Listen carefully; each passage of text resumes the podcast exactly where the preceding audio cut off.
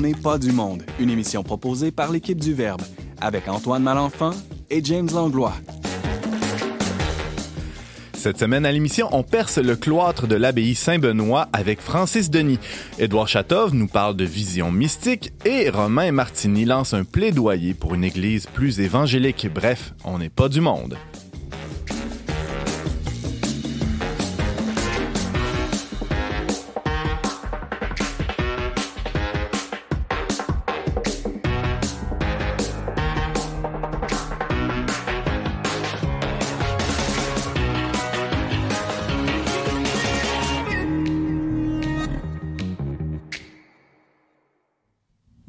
Tous, bienvenue à votre magazine Foi et Culture. Ici Antoine Malenfant en compagnie du chaleureux James Langlois. Bonjour James. Allô Antoine. C'est Euh, le printemps, il fait chaud. James est débordé. Ah, il est pourquoi? chaleureux, mais il est débordé. Comment ça, il est débordé, James Langlois? Trop de choses à faire.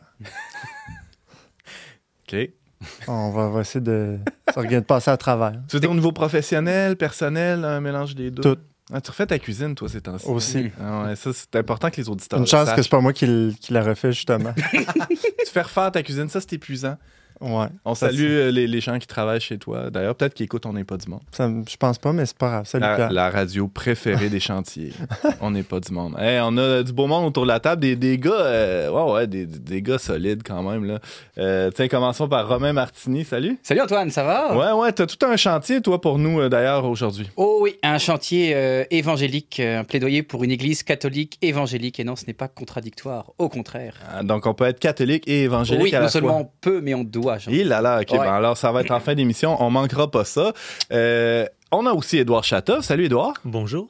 Édouard, toi, t'es t'es à un niveau euh, très haut aujourd'hui. En Euh, fait, oui et non. Euh, quand on parle de mystique, on parle effectivement dans notre cerveau tout de suite euh, à- à- aux auteurs euh, inatteignables, Uh-huh. tandis que euh, le mystique ou la mystique, le véritable être mystique, c'est quelque chose aussi qui était très proche de nous et donc c'est pour cela, après maintes fois que j'essaie relire les réalités euh, euh, disons, culturelle pendant la chronique, c'est peut-être aussi un- une manière de voir notre quotidien à travers notre relation avec Dieu. Hmm, très hâte de t'entendre aussi. Merci d'être là.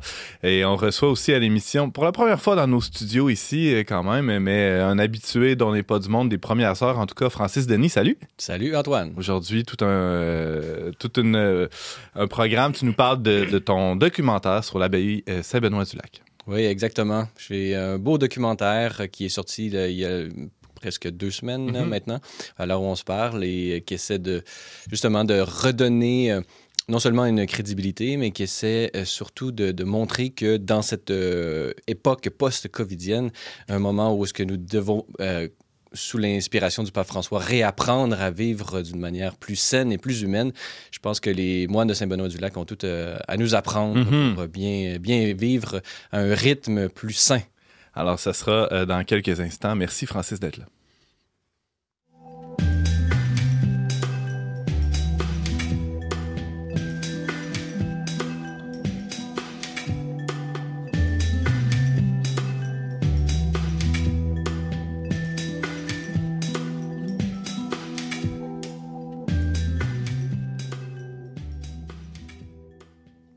La chaîne de télévision catholique C'est les Lumières Médias lançait le 19 avril dernier un documentaire sur l'abbaye Saint-Benoît-du-Lac intitulé Au rythme du cœur. Le journaliste et réalisateur à l'origine de ce film documentaire, Francis Denis, est avec nous aujourd'hui. Salut Francis. Salut Antoine.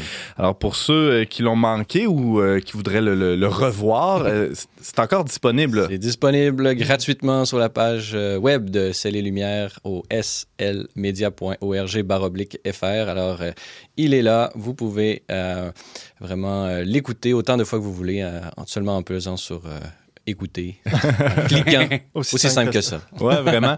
Euh, pour euh, quelqu'un qui est pas techno euh, du tout là, comme moi, c'est vrai que c'est facile. On l'a tout de suite euh, en rentrant. Et là, euh, bon, Francis, t'as fait un documentaire sur l'abbaye Saint-Benoît-du-Lac. Moi, là, tout de suite, le premier sentiment que j'ai eu en écoutant ça, c'est faut que je le réécoute, mais avec mes, mes ados, mes grands garçons, euh, pour leur donner une idée de la vie monastique. On était déjà à la Saint-Benoît, comme bien des gens qui nous écoutent, bon, on va à la, à la boutique peut-être, mais là, toi, tu es allé un peu plus loin. Mm. Oui, j'ai eu ce, ce privilège euh, rarement accordé. Pour la petite histoire, euh, c'est, euh, j'avais justement euh, l'idée de, de, de faire un documentaire euh, sur les moines de Saint-Benoît-du-Lac. Donc, je les avais rencontrés, on avait discuté. Mais de la manière que je réalise hab- habituellement, euh, mais bon, les, soit des, des reportages, Ouais. je- j'arrive pas avec un script prédéfini. Euh, mon but, c'est vraiment de, de traduire pour euh, l'audiovisuel la réalité en essayant de manifester un peu ce qui est invisible d'une Mhm. certaine façon, mais j'arrive pas avec euh, justement quelque chose de prédéfini. Donc, euh, j'ai pas de script et dans lequel euh, le- mon, mon objet, euh, de- mon sujet euh, doit, doit correspondre. Donc, Ça, la- c'est ta façon habituelle de travailler quand tu fais du journalisme, mais là, c'est une autre démarche. Non, non, ben oui et non. C'est-à-dire Ah. que je- au départ, je voulais faire un documentaire et j'avais déjà une, une certaine idée. Mais là, la COVID est arrivée et Ah. là, tout est tombé à l'eau et on a dû fermer, eux ont dû fermer l'abbaye Euh, pendant presque un an euh, et demi. Et euh, finalement, bon, après le, le- la première, deuxième, troisième vague, j'ai, je suis entré et, et la sortie du vaccin, justement, ça m'a donné un argument pour pouvoir retourner euh, et, euh, à l'abbaye. Donc, ils m'ont donné le privilège, malgré la fermeture du lieu, euh, toujours quand je suis allé en août dernier, ils m'ont donné ce- cette permission spéciale d'aller avec eux à l'intérieur de l'abbaye Hmm. pour, euh, pour les filmer dans leur vie ordinaire. Et donc, puisque la COVID avait eu lieu, puisqu'il y avait euh, un livre de, avec, euh, de dialogue avec euh, Austin Avery du pape François, Un temps pour changer, qui, était, qui avait pour trame de fond justement que on devait réapprendre à vivre après la COVID d'une manière plus saine, d'une manière à, à- à plusieurs niveaux. J'ai vraiment pensé, bon, ouais, voilà enfin euh, un, un bon, euh, un bon angle d'approche pour manifester et susciter l'envie de tous, euh, de, de- de la société catholique ou non, de euh, vraiment regarder la vie de ces moines et de s'en inspirer. Comme on le dit dans le documentaire, le but, c'est pas de faire de tout le monde et de la société un monastère, mais justement de regarder quand même leur vie, de voir que des hommes dans ce cas-ci, des hommes peuvent être heureux d'une manière en vivant une vie extrêmement simple et dépouillée, mais à la fois avec euh, retrouver vraiment ce que d'être de, de- de profondément humain dans la contemplation, dans la prière et dans le rythme. Et donc, Ouais. c'est un aspect que j'ai souligné, le, le- et le contraste entre nos vies effrénées, le rythme de sur- bon, en- avec la surconsommation et tout ça, versus ces moines qui, euh, d'une certaine façon, nous, nous choquent quand on arrive là, on, on sent une un décalage temporel. Le- juste, même pour nous, les habitués de la messe, on arrive euh, de nos messes euh, de, de, de paroisse, euh, le Seigneur soit avec vous et avec votre esprit. On arrive là-bas, le Seigneur soit avec vous. Et là, eux, ils répondent, et avec votre esprit dans un long... Puis là, on fait, oh, on est choqué. Donc, euh, c'est bien. Donc, c'est pour ça que j'encourage non seulement de regarder le documentaire, mais d'y aller une fois de temps en temps au monastère, aller vivre une, une, une messe du dimanche là, pour se Les, rétablir. Ah ouais. Les portes sont ouvertes euh, maintenant, oui? Ben oui et non, c'est-à-dire qu'ils ont réouvert officiellement, mais là ils ont refermé parce qu'il y a eu une éclosion. Ok. Donc c'est ça, c'est vous, À consultez la page euh, Ouais. Facebook euh, du, de l'abbaye Saint-Benoît-du-Lac. Là, ils la mettent à jour euh, assez souvent, là, pas autant que nous, là, euh, parce que justement ils ont, ils ont un rythme de vie plus lent. Donc, euh, mais oui, euh, là, les actualités sont là. Je sais pas s'ils sont réouverts à l'heure où on se parle, mais allez voir sur, allez consulter euh, la page Facebook. Francis Denis, euh, tu nous parles de ton documentaire Au rythme du cœur. Le, titre le dit, hein, le, rythme, tu viens de le dire aussi.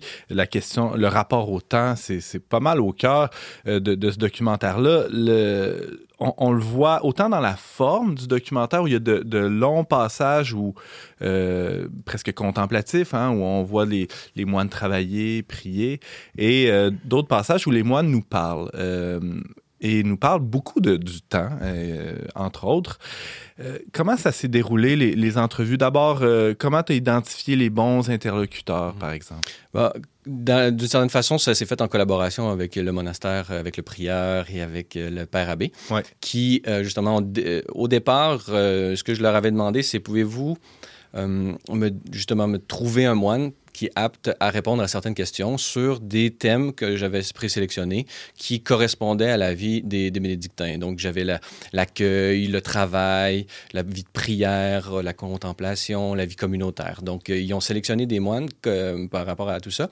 Euh, par exemple, euh, il y a des entrevues qui ont été un peu mises de côté parce que justement, l'accueil il n'y en avait pas durant euh, la, Ah. la pandémie, donc j'avais aucun matériel euh, de. J'avais une entrevue, mais c'est moi j'aime bien illustrer le Mhm. propos, donc c'est sûr que ça a été plus difficile. Donc j'ai mis le côté euh, accueil de, de côté. Ouais. Et donc euh, c'est ça, il y avait ces éléments-là. Donc j'ai fait mes entrevues, j'ai posé les questions euh, que, que j'avais pré, euh, euh, prédéterminées, mais en laissant vraiment. Quand, quand je fais des entrevues, c'est souvent ça, dans le fond. On se laisse porter par la personne qui est interviewée. On arrive avec une idée bon, qui commence euh, pour commencer l'entrevue, puis après ça, on- on- ça, ça découle. Puis après, euh, on, on fait la sélection de- du, du matériel pour que ça fasse un tout cohérent. Ouais. Donc, euh, c'est sûr que moi, on voit des, bon, plusieurs entrevues, mais pour chaque moine que vous voyez, on a eu fait une entrevue environ de 45 à 50 minutes pour, par personne, mais à la fin, on Mhm. voit, il part peut-être 10 minutes dans le plus... dans le plus bon, le cas, là, où justement, par, par exemple, le père Abbé, il arrive, on le voit plusieurs fois dans le Ouais, documentaire. ouais, on commence avec lui, on termine Ouais. avec lui. Donc, lui, c'est vraiment le, celui qu'on voit le plus, mais quand même, si on, on calcule le, le nombre d'apparitions, peut-être qu'il était à 10 minutes en tout. là. Donc, Uh-huh. c'est c'est vraiment de trouver un moyen de rendre des entrevues inspirantes, mais vraiment inspirantes et, et élevantes pour s'élever avec eux. Euh, c'est pas toujours facile parce qu'une entrevue, des fois, c'est très brut. Donc, il faut euh, bon, jouer avec la musique, jouer avec les effets sonores. Euh, c'est ça, mais on- moi, je, de la manière que je travaille, je fais ma production, puis ensuite je fais mon, le montage directement à partir du matériel, puis je Ouais. me laisse aller à l'inspiration dans le montage. C'est un peu ma façon de, euh, de procéder. Il est assez original, là, mais Euh, James? Euh, je pense que, Francis, pour toi, c'était pas un lieu qui t'était inconnu. là. Est-ce que, par contre, tu as appris ou tu as découvert des choses, qu'il y a des choses qui t'ont frappé ou qui t'ont étonné euh, en faisant ce documentaire-là? Ben, le lieu comme tel n'était pas inconnu. J'ai fait des retraites là-bas, je suis allé souvent, Euh, mais je connaissais pas les moines personnellement. Je les connaissais de réputation parce que bon, il y en a certains qui sont très connus au niveau bon des chants grégoriens. Le père abbé, euh, c'est un, c'est un- bon, c'est une personnalité importante de la vie ecclésiale au, au Québec. Absolument. Donc, Et il même.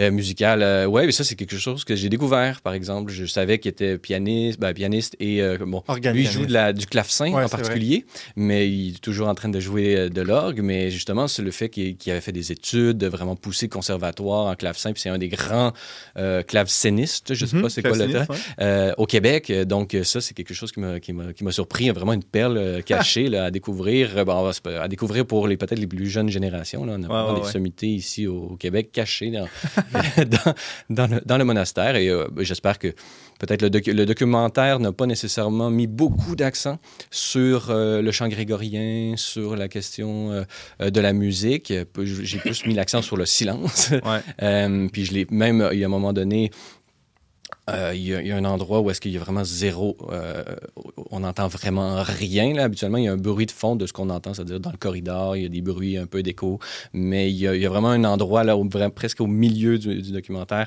Il y, a, un- il y a un moine, je me rappelle plus de son nom, mais il est en train de le- lire une revue des économistes. Oui. Et là, j'ai là j'ai au zéro son pour et, le son est, puissant. on l'écoute avec des écouteurs, avec euh, le son est très puissant. Un silence qui est plein, qui, est, vraiment. C'est ça, c'est un moment. euh, c'est un moment intéressant. En effet, dans, ce documentaire, je rappelle qu'on parle du documentaire Au rythme du cœur qu'on peut retrouver sur Celle et Lumière Média euh, sur le site web. C'est accessible gratuitement. On parle avec son réalisateur, Francis Denis. Francis, bon, j'imagine tu as dû y retourner quelques fois. Tu l'évoquais un peu tantôt. euh, ça demande tout un travail en, en amont. Ça se prépare un, un documentaire comme ça. C'est sur le temps, hein, on, on vient de le dire. Le temps que ça t'a pris pour euh, réaliser ça, c'est quoi? Euh, ben, c'est assez court, en fait. Je, Pour vrai? ouais, je suis passé un premier bloc de sept jours euh, au mois d'août. Donc euh, là, j'avais vraiment euh, je- les coups des franches. là. Je pouvais, j'avais ma caméra et là, je pouvais filmer tout ce que je voulais, Hein? n'importe quand. Puis on avait certains moments pour euh, filmer les entrevues. On avait certains moments où est-ce que je, pouvais aller, euh, par exemple, dans la fromagerie. Fromagerie qu'on ne voit pas dans le documentaire, Ouais. mais qu'on voit dans un reportage d'Église en sortie qui s'en vient. Ah, ah. Et euh, donc, euh, bon, la cidrerie, j'ai dû y Ouais. retourner parce que, bon, au départ, euh, l'été faisait l'embouteillage, on le voit, mais la, la récolte, c'était c'est à l'automne. Donc, je suis retourné quand même deux fois, mais ça, c'était un tournage d'une journée. Et finalement, je suis retourné un peu avant euh, Pâques euh, cette année pour terminer véritablement. J'étais rendu à la fin, il était presque tout, tout monté, mais Ouais. j'avais encore besoin un peu d'images. Je suis retourné filmer quelques images comme ça. Donc, on peut penser à un deux semaines en tout et pour tout là, de, de- de tournage. Ah, ben c'est quand même pas si mal. Euh, les, euh, ça, ça- ça- je vois le temps filer, on parle du temps depuis tantôt, puis c'est totalement le même problème. Euh, Francis, il y a, a l'aspect aussi de la- de l'intimité, je ne sais pas comment le dire, mais le fait qu'il y ait une caméra dans le cloître, qu'il y ait, qu'il y ait quelqu'un de si proche de leur vie euh, communautaire, de leur vie de prière, euh, comment tu, tu dealais avec ça, euh, ce, ce- Ouais. rapport-là à l'image, à la caméra qui est présente? Oui, ça s'est fait avec le temps, là, j'ai l'impression. Euh, on s'est euh, presque lié d'amitié parce qu'on a pu parler à un moment donné, vous, dans le documentaire, on voit, euh, bon, il Ah, les il parle des moines, non? Ben, oui, oui, oui. Il y a quand même, euh, tu sais, ça, il y a un moment donné, il se rassemblent un peu dans la cour arrière, puis là, ils fraternisent, mangent du Mm. chocolat et tout ça. Donc, euh, j'ai pu les, les- les rencontrer, j'ai pu leur parler.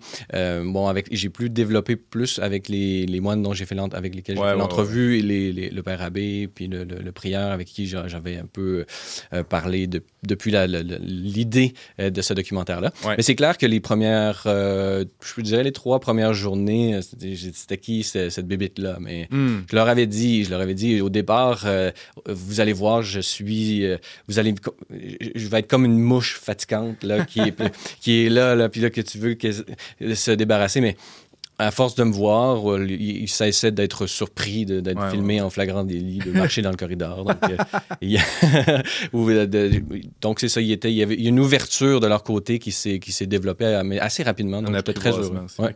J'imagine que tu débarques pas là avec une équipe de, de, de 20 personnes. Non, je suis allé tout seul, ça, aide. tout. Ouais, exactement. C'est moins imposant. Ben ouais. Euh, c'est sûr qu'on était trois. Puis on Ben avait- ouais. puis- Non, non, non, je suis vraiment tout seul. Je me promenais. Je les filme pendant qu'ils mangent. je, je monte en haut, le le lieu où ils font la lecture pendant les repas.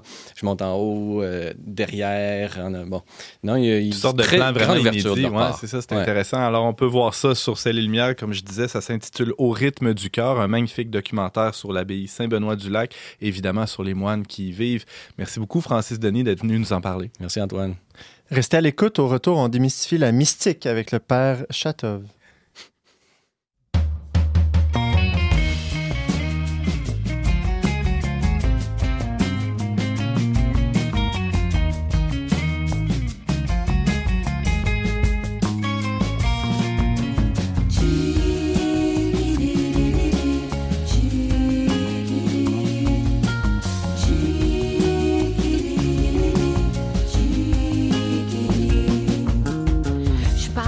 Chiac, je parle crétac.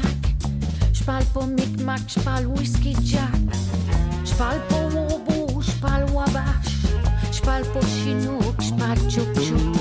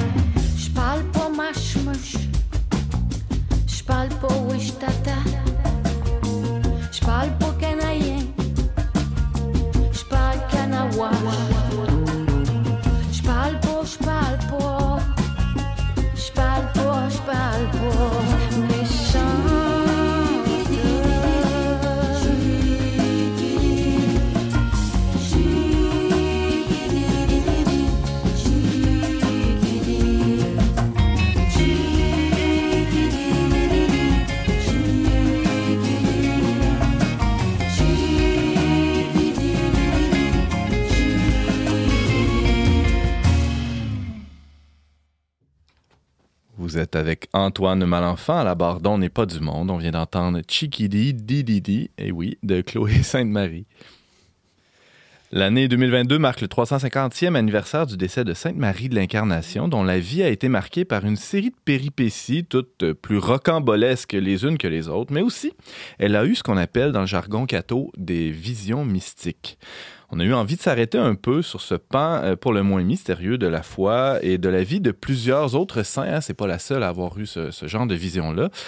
Et qui de mieux que le, le, le très mystérieux Père Chatov pour nous parler des visions mystiques? Euh, Je rappelle, euh, Père Chatov est Augustin de l'Assomption, responsable de la programmation au Centre Culture et Foi, le Montmartre, à Québec. Salut, Édouard. Bonjour.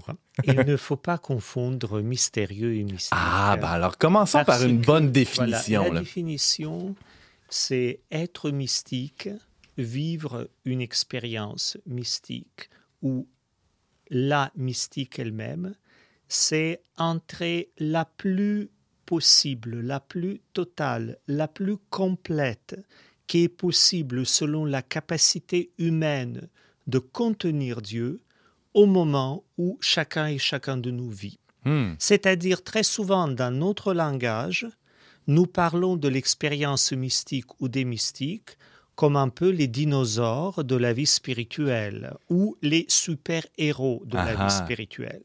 Tandis que véritablement, l'expérience mystique et les mystiques nous montrent à quoi tout être humain est appelé, tout croyant est appelé, et à quoi chacun et chacune de nous doit se préparer. Et en fait, l'expérience mystique, elle fait aussi, si on regarde l'expérience des saints, des saintes qui ont vécu cela, elle nous montre quelles peuvent être les étapes ou les moments qu'il faut retenir pour vraiment discerner une vraie expérience de la présence de Dieu dans notre vie, ou peut-être il y a l'illusion de présence de Dieu dans notre vie. Ouais, c'est ça, ou, l'expérience de ce qu'on croit être Dieu, des fois même. Euh, euh, James. Ce, ce que je comprends de ce que tu dis, Père Édouard, c'est que dans le fond, tous les chrétiens sont appelés à la vie mystique, mais pas au phénomène mystique, comme on. C'est-à-dire, tous les chrétiens sont appelés à la vie mystique et tous les chrétiens même peuvent vivre les phénomènes mystiques, mais avec une petite précision. C'est que nous pensons très souvent que le chemin, cheminement de la foi, la prière, l'action, la charité, la... et je peux euh, s'y élaborer, c'est juste l'affaire de notre être, c'est-à-dire la force de notre poignet, de volonté, d'engagement, de force, tandis que ce qu'on appelle le phénomène mystique nous montre que dans tout cela, il y a un élément qu'il ne faut jamais oublier, c'est la présence de Dieu et la liberté de Dieu, que nous ne pouvons pas prendre en otage. Nous pouvons nous préparer, nous pouvons nous ouvrir à la grâce de Dieu, mais nous ne pouvons pas obliger Dieu d'être là et de faire Dieu notre prisonnier. Alors, euh, Édouard Chatov, si je te suis bien, euh, même si je fais le chapelet tous les jours, je vais à la messe tous les jours, je me confesse régulièrement, ça va pas me donner un ticket euh, pour avoir un phénomène mystique à, je sais pas, 45, 50 ans, là, ou quelque chose Tout à comme ça. fait. Et Hmm. en plus, si tu fais ton chapelet tous les jours, si tu vas à la messe tous les jours, si tu vis le euh, euh, sacrement de réconciliation régulièrement, ça crée en toi les attitudes antérieures et l'état antérieur pour accueillir la présence de Dieu.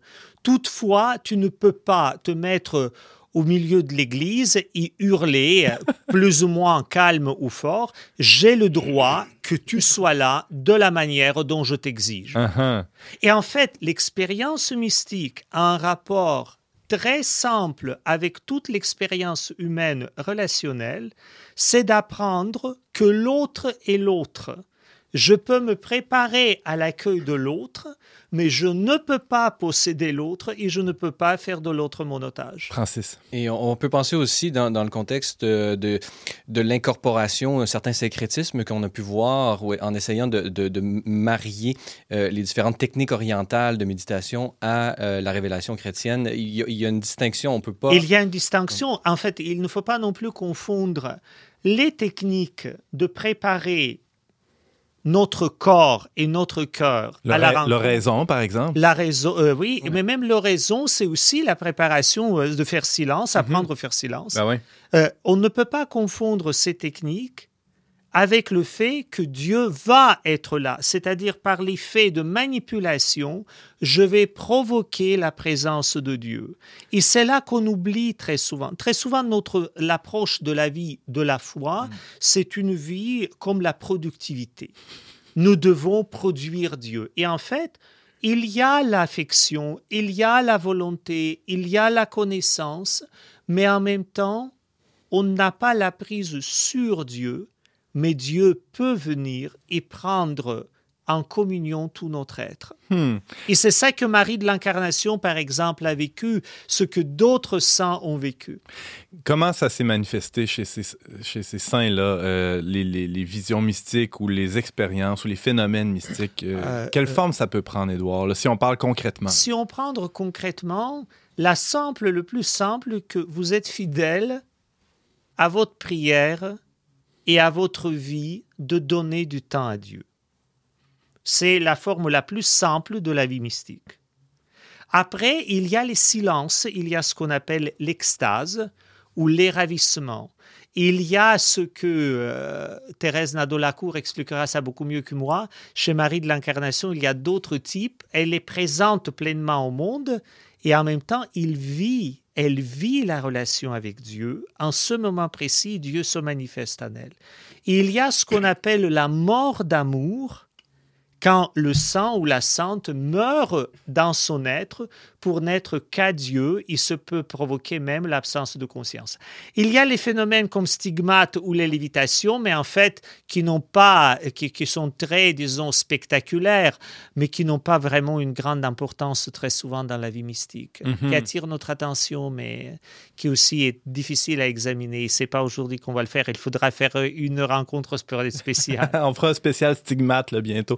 On t'invitera. Euh, James, Euh, je voudrais que tu clarifies un point, euh, Édouard. Si, euh, par, par exemple, tu te donnais un exemple, si quelqu'un euh, prie le chapelet tous les jours, ça ne veut pas dire qu'il va provoquer la présence de Dieu, qu'il va expérimenter la présence de Dieu, mais est-ce que ça veut dire que Dieu est absent?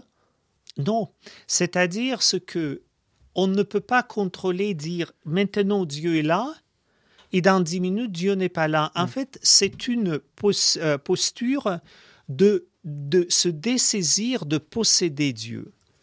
Parce que très souvent, on veut savoir est-ce que je suis en présence de Dieu? Combien de fois j'ai entendu cette phrase Euh, Ou, euh, euh, vous savez, Père, quand je prie, je ne ressens plus rien.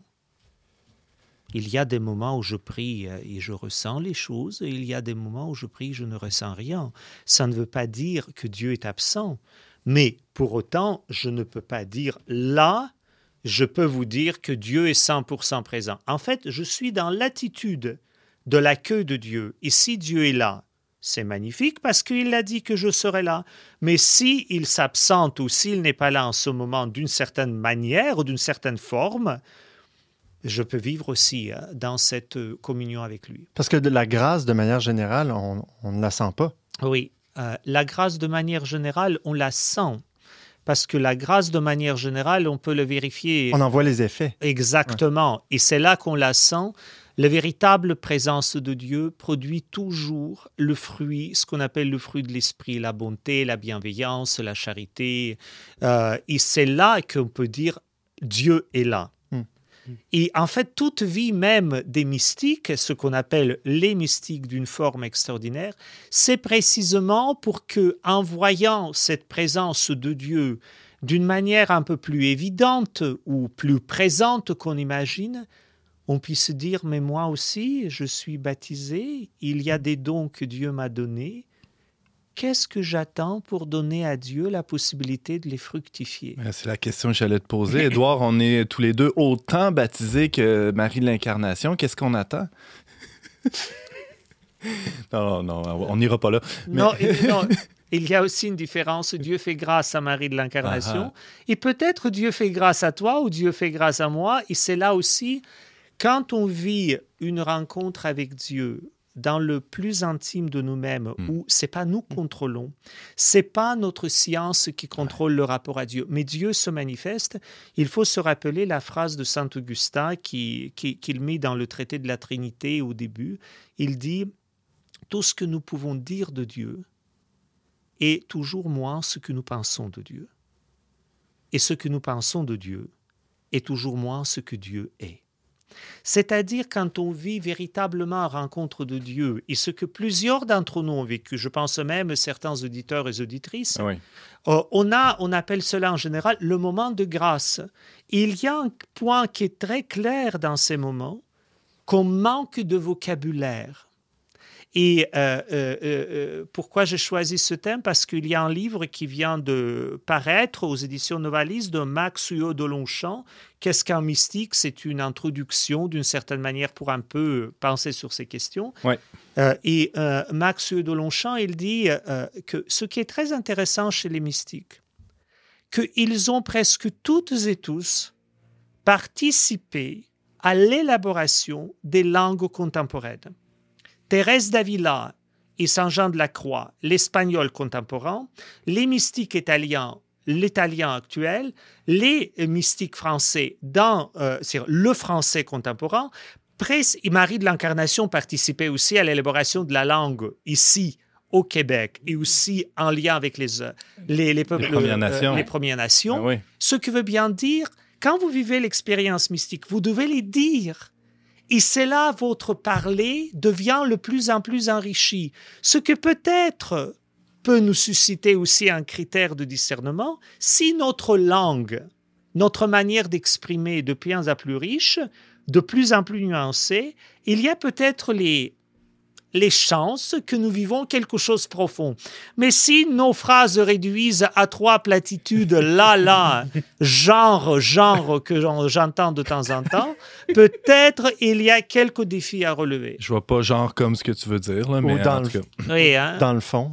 Euh, dans le fond. donc, c'est quelque Ah ouais. chose d'important. Edouard, oui, c'est- ben, une autre chose importante, tu l'évoquais un peu tantôt, euh, le- le- euh, ce rapport à la performance dans la vie spirituelle, ça peut vraiment euh, être des, vrais modèles pour notre époque, parce que évidemment que si je prie, je veux pas perdre mon temps à prier sans sentir Dieu, sans avoir l'impression qu'il est là, et, donc sortir de cette logique de, performance, de productivité dans la prière, les mystiques sont des maîtres pour, nous. Oui, et en plus, il nous révèle un autre aspect qui est essentiel dans la vie et de- des mystiques tels que nous connaissons et nous, c'est que quand Dieu se manifeste, nous voyons véritablement le monde tel qu'il est et les autres tels qu'ils sont.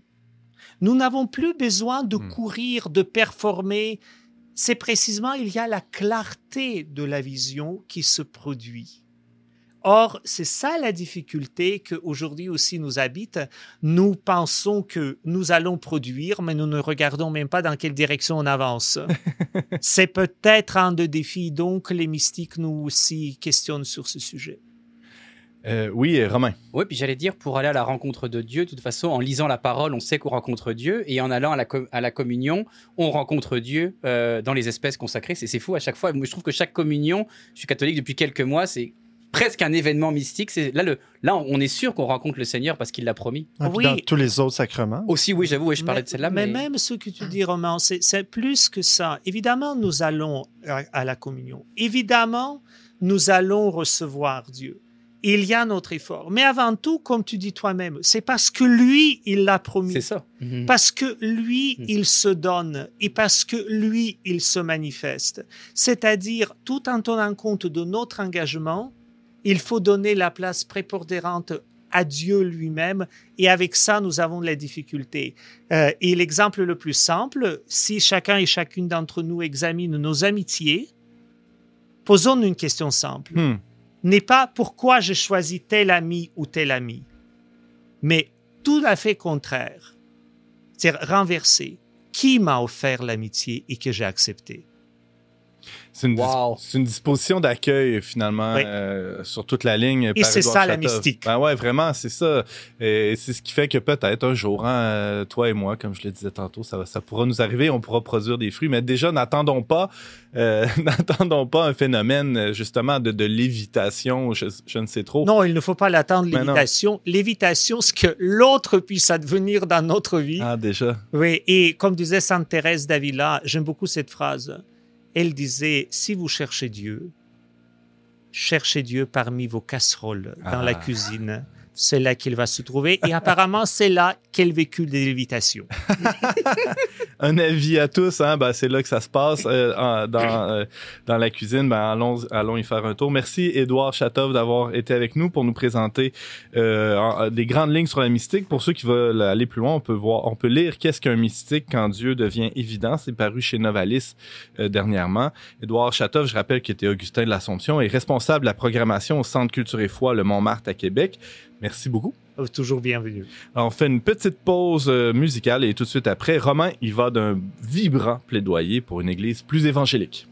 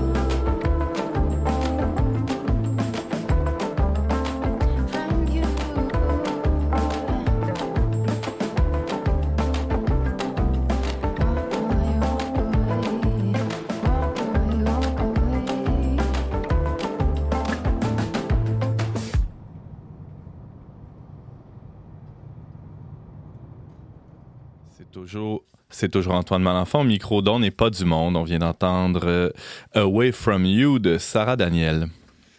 Une vieille blague circule dans certains milieux catholiques. Elle est la suivante. Tout le monde parle d'évangélisation hein, dans les forums, les congrès, les colloques, les chars d'études, etc. Euh, tout le monde souhaite que l'Église évangélise aussi, hein, davantage, mais quand vient le temps de s'y mettre, hum, hum, il semble y avoir euh, beaucoup d'appelés, mais peu d'élus. Et là, ben, nous, on va faire comme tout le monde, on va parler d'évangélisation plutôt qu'en faire. Hein, tu sais. Pourquoi pas? Non, non, c'est pas vrai, je rigole. Euh, on est avec notre chroniqueur Romain Martini, euh, qui a voulu se pencher sur le phénomène. Bonjour, Romain. Salut euh, Antoine. Toi, t'es plus de ceux qui, qui parlent d'évangélisation ou qui la font? Euh, là, je réalise que je la fais probablement pas assez, même si j'ai progressé depuis que j'ai fait le parcours alpha dont je vais parler euh, tantôt. Ah, Et je me rends compte qu'avant ça, j'étais très très tiède comme évangélisateur et quand je le faisais, je le faisais pas bien en plus. Alors aujourd'hui, tu viens nous faire une espèce de plaidoyer pour une Église catholique plus évangélique. Qu'est-ce que tu entends par là? Bah, c'est que là, on est dans le temps pascal, donc comme tu dis, on nous appelle Ouais. à évangéliser et les, euh, évangéliser, c'est propager la bonne nouvelle. Donc là, il faut se demander, il faut se rappeler qu'est-ce que c'est la bonne nouvelle. Ça a l'air évident, mais on a- il y a souvent des confusions.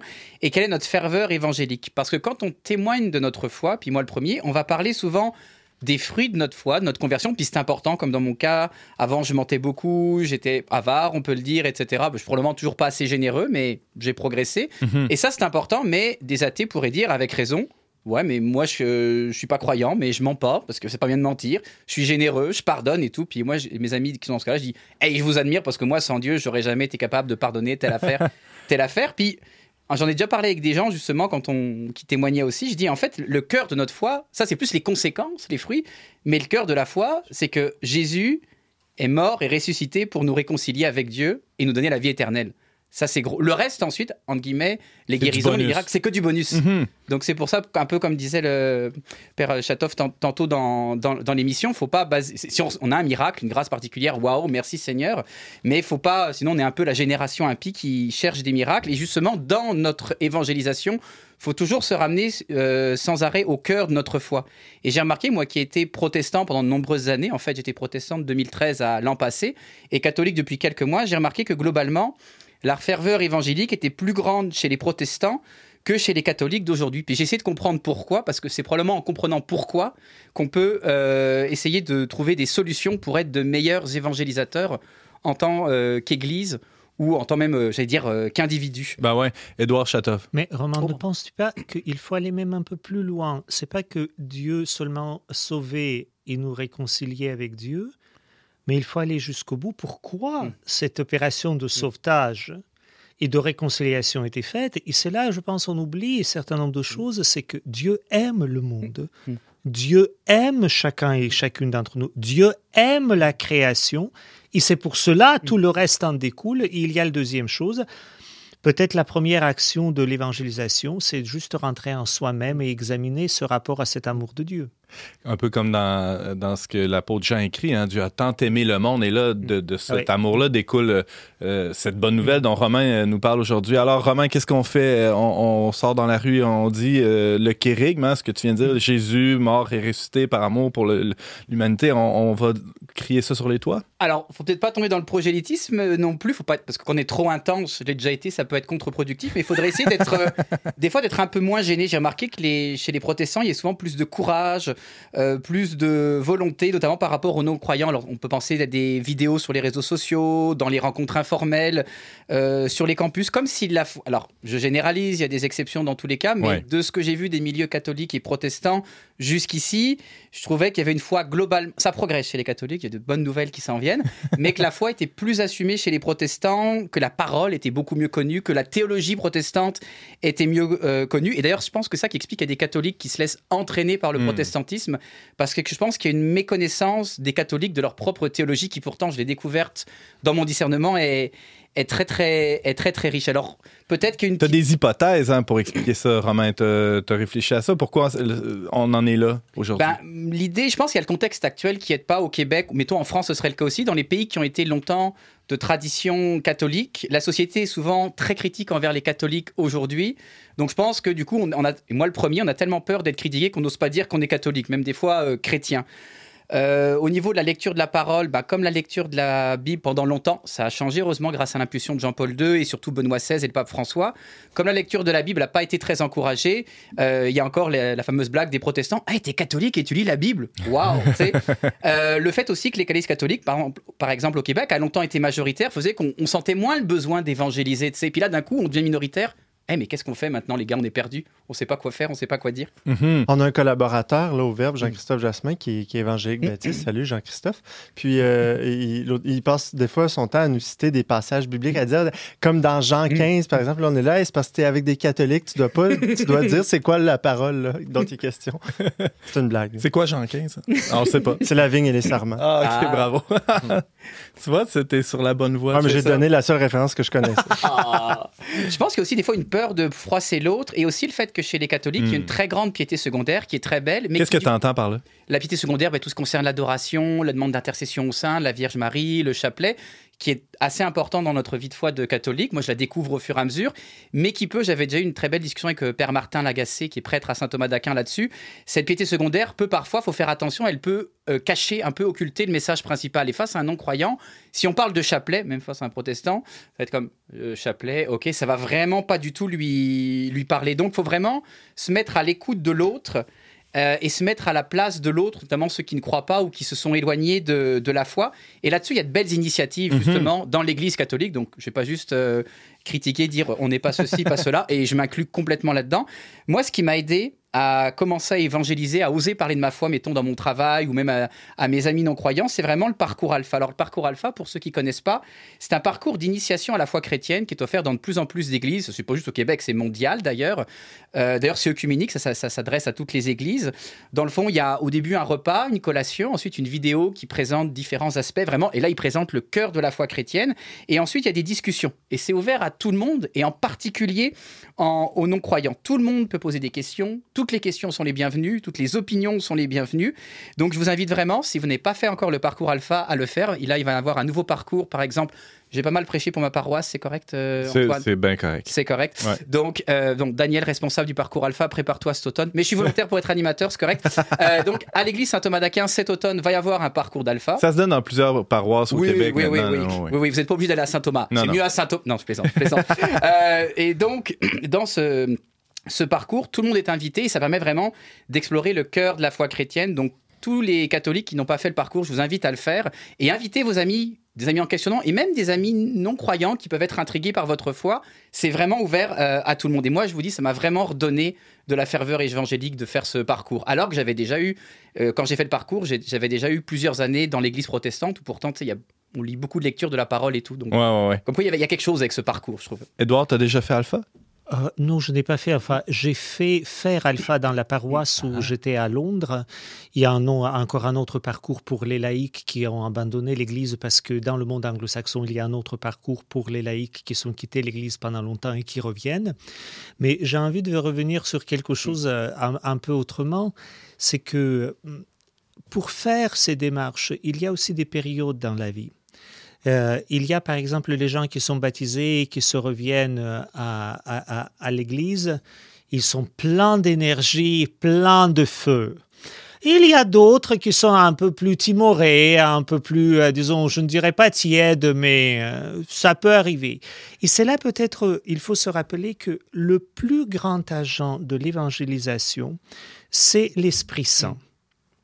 Et là, peut-être, à ceux qui sont impliqués dans le parcours alpha, à ceux qui ne sont pas appliqués, ceux qui sont impliqués dans mille et d'autres euh, parcours dans l'Église ou euh, tout simplement dans les relations euh, de, de- de famille où, où il y a beaucoup de non-pratiquants ou Ben ouais. non-croyants, c'est tout simplement dans l'intimité invoquer l'Esprit Saint et lui demander faire l'œuvre de Dieu.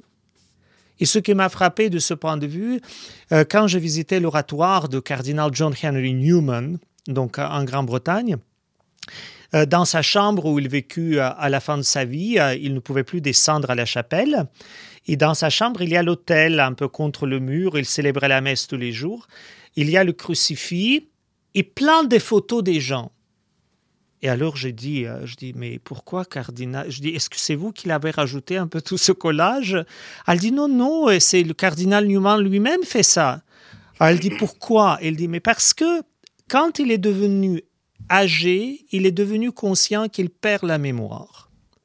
Et il a dit, j'ai promis à mes amis, à un certain nombre de personnes, de prier pour eux, toujours. Alors mettez leurs photos et quand je célébrerai la messe, je les verrai tous, alors je vais le rappeler et je tiendrai ma promesse. Alors il faut peut-être demander l'Esprit Saint de nous guider à travers différentes étapes de notre Mhm. vie, de différentes manières dans cette œuvre d'évangélisation. Parce qu'avant d'être nous-mêmes les croyants qui évangélisons, c'est, nous ne sommes que de, que de pauvres instruments. C'est l'Esprit Saint qui évangélise. Ah, sommes travers peut être nous. les riches instruments, Ah ou oui, le pauvre, oui, oui. les serviteurs inutiles Oui, ou utiles. Exact. Mais c'est drôle, vous m'avez fait ma transition, euh, mon père, parce que justement, Oui. dans, dans les pistes de solutions, c'est vraiment prier Dieu pour qu'il nous envoie son Esprit Saint, pour qu'on retrouve l'ardeur des premiers disciples. Puis justement, il y a des, dans le set de plus en plus répandu à saint Thomas d'Aquin, on demande fréquemment de recevoir l'Esprit Saint, on le demande probablement. euh, pas assez. Sinon, comme autres idées, alors pour les jeunes, je vous invite à regarder sur le site de- du diocèse de Québec la vidéo euh, sur la pastorale jeunesse qui a été complètement relancée par le père Dominique Lerouzet. C'est une très belle approche, très ouverte sur, euh, sur les jeunes. J'en dirai pas plus parce que le temps file, mais allez regarder la vidéo. C'est vraiment très intéressant pour rejoindre les jeunes. Si vous connaissez des jeunes qui s'éloignent un peu de la foi, qui doutent et tout ça, il y a plein de belles activités. Pour la lecture de la parole, je tiens à souligner l'initiative de Père Brice Petitjean, c'est mon curé, euh, qui avait pris contact avec un pasteur protestant il y a quelques années pour lui demander comment inciter les paroissiens à lire la parole. Et il avait été en contact avec la Société biblique canadienne pour faire distribuer des Nouveaux Testaments gratuitement dans l'église. Il nous avait dit à une messe il y a quelques années, amenez votre Bible pour dire où trouver euh, les références bibliques. Et vraiment, parce que quand on lit la parole, j'ai remarqué, on a le goût de la partager.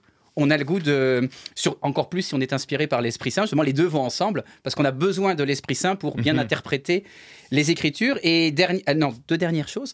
Euh, aussi, pensez à inviter, inviter quelqu'un à une messe, ça peut être, un- mettons quelqu'un de non-croyant, ça peut être un peu rebutant. Je l'ai vécu comme athée, puis ça peut avoir l'air vraiment bizarre. Donc des fois, c'est plus facile d'inviter quelqu'un à une activité connexe organisée par l'Église. Moi, Dieu, il m'a eu avec un barbecue.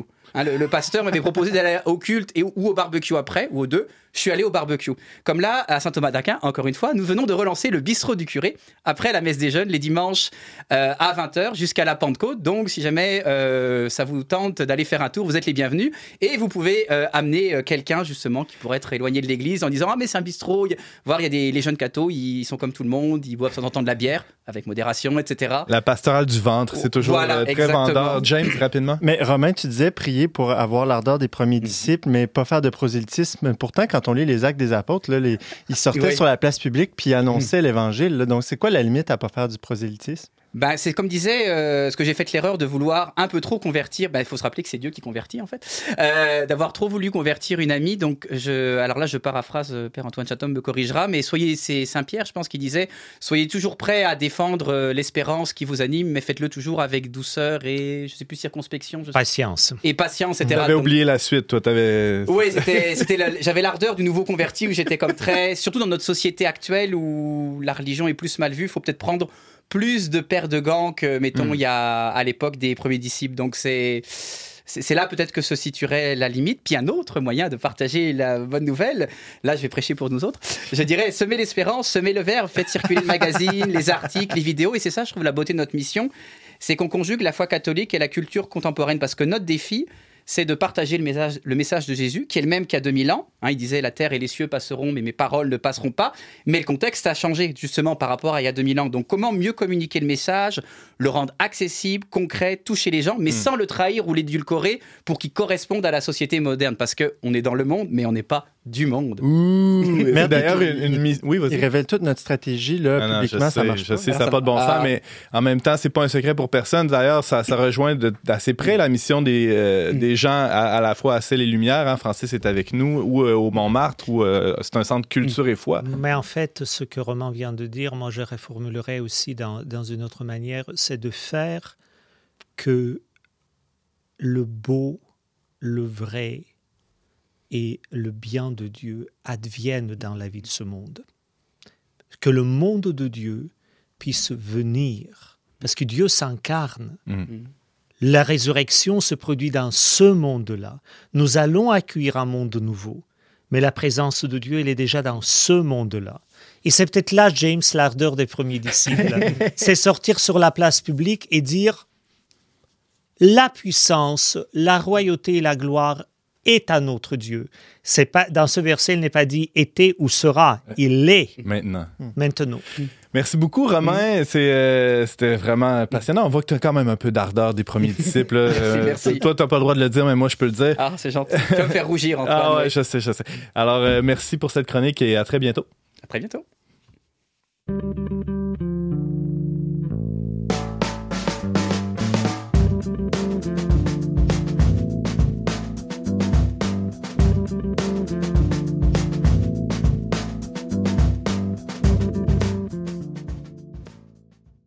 C'est tout pour cette semaine. Avant de se laisser, euh, je donne la parole à nos chroniqueurs pour une suggestion culturelle. Francis.